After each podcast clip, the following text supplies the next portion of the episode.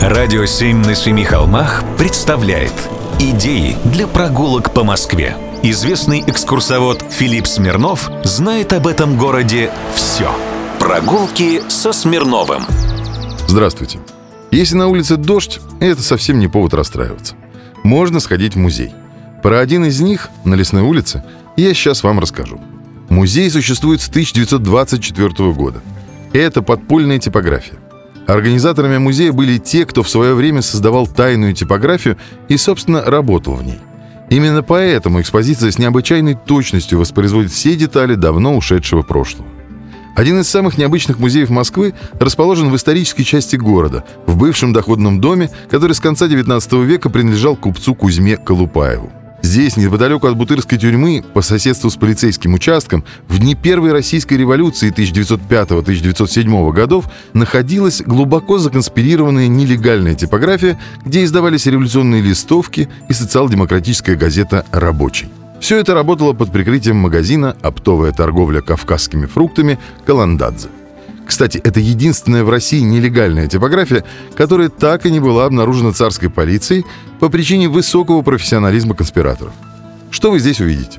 Мемориально-музейный комплекс состоит из интерьеров торгового зала и квартиры управляющего магазином.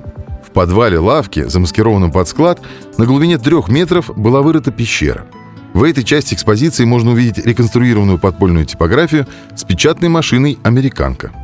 Музей дает представление не только об условиях и обстановке, в которой работали подпольщики, но и о жизни и быте московских мещан и горожан среднего достатка конца 19-го, начала 20 веков.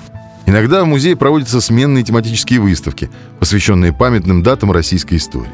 Кстати, в музее демонстрируются игровые фильмы «Американка» и «Дом на лесной», посвященные этому дому и истории московского подполья. Ни на что не намекаю, но иногда кажется, что в опыте минувших эпох есть какие-то уроки, которые мы можем извлечь для себя, современных. Например, в данном случае это может быть эргономика рабочего пространства. Или скрытое базирование. Да даже выкладка товара. Может, кому-нибудь пригодится. Сходите, посмотрите. Напоминаю адрес. Улица Лесная, дом 55.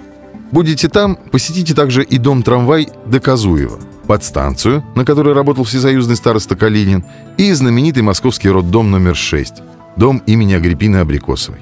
Ну а потом можно и перекусить. Рядом известный далеко за пределами столицы фудкорт «Депо». Прогулки со Смирновым. Читайте на сайте radio7.ru. Слушайте каждые пятницу, субботу и воскресенье в эфире «Радио 7» на Семи холмах.